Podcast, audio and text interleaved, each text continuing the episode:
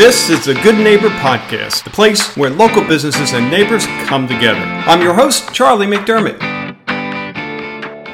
Welcome to episode number 692 of the Good Neighbor Podcast. Today we have Chris Resop, and he is with the Resop team. Chris, how are you doing?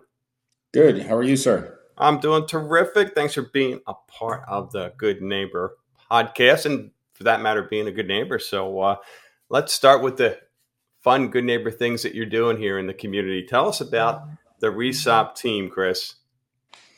So Resop team is a uh, high-end luxury real estate team here in Naples. Um, we've had a very successful career selling residential single-family homes, condos, etc.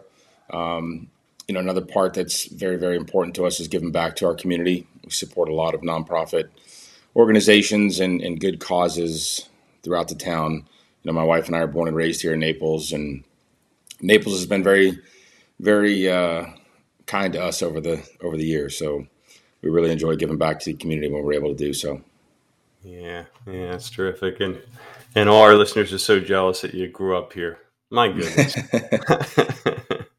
so you've had an interesting journey into real estate. Let's uh, yes, let's delve into that. Tell us about your journey. So journey uh, I started out of high school when I was drafted by the Florida Marlins, and I went on to play professional baseball for 14 years. Uh, upon retiring in 2014, I was too young to stay home and do nothing. And real estate and architecture design had always been a passion of mine, uh, something I kind of followed and grew up around my whole life, and and even during my career playing baseball. And it was something I knew when baseball was going to be over for me, it's something I knew I wanted to get into. So, uh, circle back to 2014, I retired, and three weeks later, had my real estate license and never looked back. Wow, yeah, good for you. And I know our listeners are going, "Oh, wow, who did Chris play for?" and all that stuff. Do you mind sharing uh, your journey sure. there? So I played. I was well traveled. Yeah, I played for the Florida Marlins, the Anaheim Angels, the Atlanta Braves, the Pittsburgh Pirates, Oakland Athletics, Boston Red Sox, and in the middle of my 14 year journey, I played a year and a half overseas in Japan for the wow. Hanshin Tigers. Wow. So I've been around the world and back. Good for you. All right. So your your favorite place, I'm going to take the pressure off. It can't be Florida because obviously that's going to be your first choice. But but of sure. all your destinations, if you had to live there full time, which one would it be? Full time, probably Atlanta. If okay. I was going to live somewhere full time. Yeah, yeah, uh, yeah. Just something about the city that we really, really enjoyed. Yeah, yeah, that is a neat place. Well, cool. So, how about when it comes to real estate, maybe even the luxury real estate mm-hmm. market? Mm-hmm. What comes to mind, mis misconceptions that you can speak about? You know, for me, the biggest question we're seeing right now is: Are we in a housing bubble? Is this market going to crash? You know, I think that it's very difficult to predict. If we could all predict the future and, and, time this thing out, um, we'd all be in a better place. It's like trying to time the stock market. You just can't do it. Um, but, you know, we look at a couple things. We look at some signs. You know, lending is still around, but lending is a lot more difficult than it was back in our, I'm going to call the market crash of 2007, 2008 more of a housing crisis than a market crash. Hmm. Um, we were over lending and it, we were setting ourselves up for for a mess. Uh, nowadays, we're not seeing anything of the sorts. Um, you know, just to get a traditional loan, not even a jumbo. I mean, you're sometimes going through two rounds of underwriting. A lot more hands and eyes are on each of these uh, loan cases, which we look at as a very positive. Um, it, it's keeping the banks from overlending. Yeah. Our supply and demand, obviously, the supply is incredibly low right now, and the demand is incredibly high. Um, you know, to reverse that and, and to increase inventory overall is going to take a very long time. That's not something that just turn, you know, you turn a light switch off and all of a sudden here's thousands of homes on the market. It just doesn't work that way. Yeah. Um, you know, I think Florida's become such a destination for people. It's it's been a destination for a long time for visitors, for vacationers, for second home buyers and things. It's changing so much that I think Florida and, and, really Southwest Florida has really come on the map so strong in the last year and a half or two that people are saying, home has never been more important than it has been in the last two years or three years since the pandemic began. Uh, people are spending more time in their homes than they ever have. And then when they're outside of their homes, where can they go? What else can they do um, yeah. with quality life? And I think that Naples has so much of that to offer. I mean, you've, you've got quality of life, you've got uh, you know your no income state tax, you have the idea of a international airport sitting right here in Fort Myers that hmm. people can travel to and from. A lot of direct flights. I mean, even in season now, there's a direct flight to LA out of Fort Myers, which is incredible. So I think you're starting to see a lot of people understand that they can live in Naples and they can work mobile, which we've all learned to do over the past year and a half or two. Um, and they're still able to run these big companies and they can still be, you know, bigger executives through larger companies. But while the focus is my family's happy, quality of life is great, cost of living is lower, um, and I don't see that slowing down, yeah. um, at least in the near future. Yeah. Plus, it seems like a lot of these purchases are cash deals, right?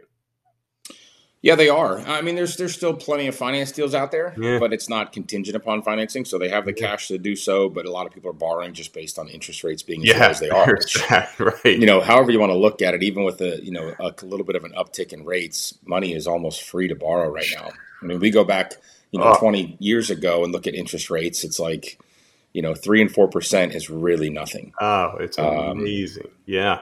Yeah. So it's you know people are taking advantage of that, and I and that's what people keep saying. Like, well, what about interest rates? Or you know they announced that they're going to go up. That's fine. Interest rates go up, you'll just start people seeing people really pay the cash on it and stop borrowing. Yeah. Um, you know the interesting part is is the real estate and the stock market typically don't work together. They kind of work opposite. Um, the two markets have worked together very strong for several years. Personally, I think the first market to reset is probably the stock market over the real estate market. And in that instance, we can go back historically and look and understand that every time the stock market dips, the housing market goes up. And that's when mm-hmm. people pull out of the you know virtual investing and start getting investing in more in brick and mortar. So yeah. time will tell. We yep. Uh, yep. I think we've got a good future ahead, but again, you know, yeah, well, we shall see. Keep looking for that crystal ball, okay, and let me know when you find it. I'll let you know if I find it. so you mentioned the Florida lifestyle, the Naples lifestyle. Uh, so mm-hmm. fill us in. I mean, the the lifelong resident. What are you doing for fun here in Naples, Chris? You know, I'm very uh, very family oriented, so we don't have a lot of downtime. I mean, obviously, real estate is incredibly busy right now for us.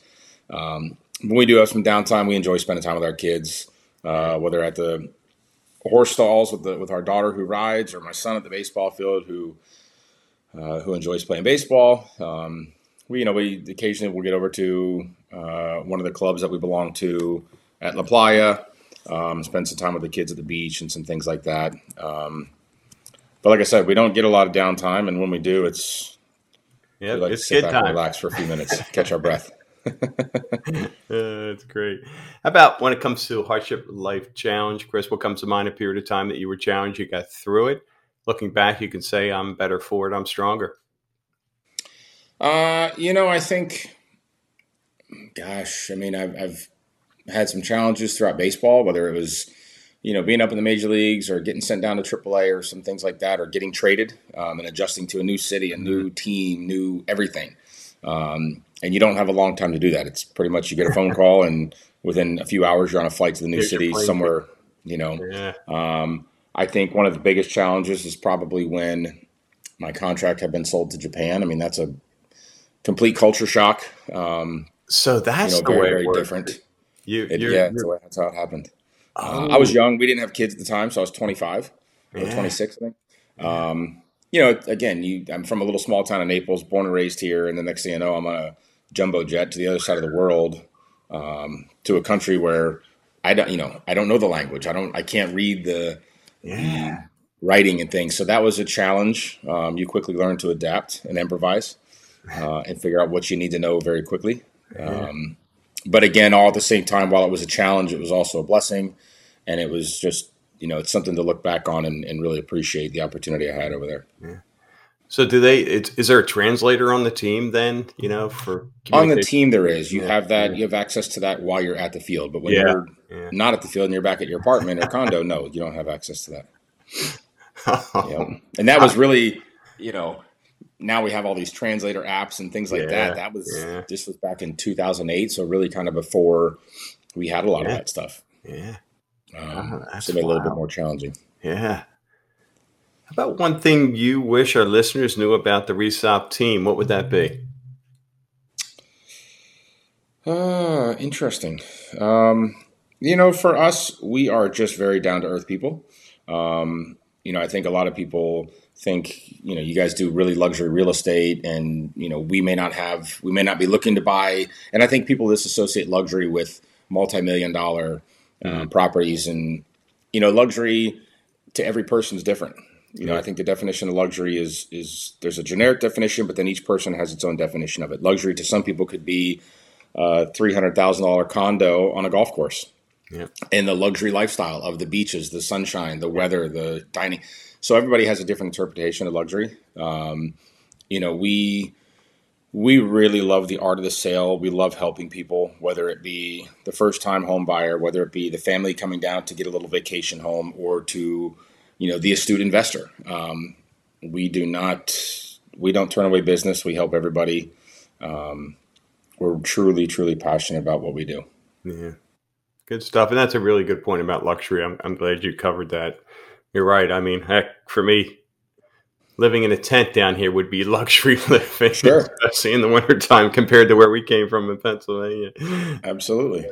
About those who are listening, they want to get in touch? Uh, what's the best way for them to do so? Um, unfortunately for myself, my phone is on my hip at all times. you know, we, we really do, you know, we're answering calls and emails 24 hours a day. Um, Yeah. Cell phone or email is probably the easiest. Um, I typically respond very, very, very quickly to either. Okay. What's the, uh, you feel free to, to share or we can include it in the uh, description of the podcast. Uh, my cell phone is, is 239 231 6164. And the best email is chris.resop, R E S O P, at theagencyre.com. Terrific.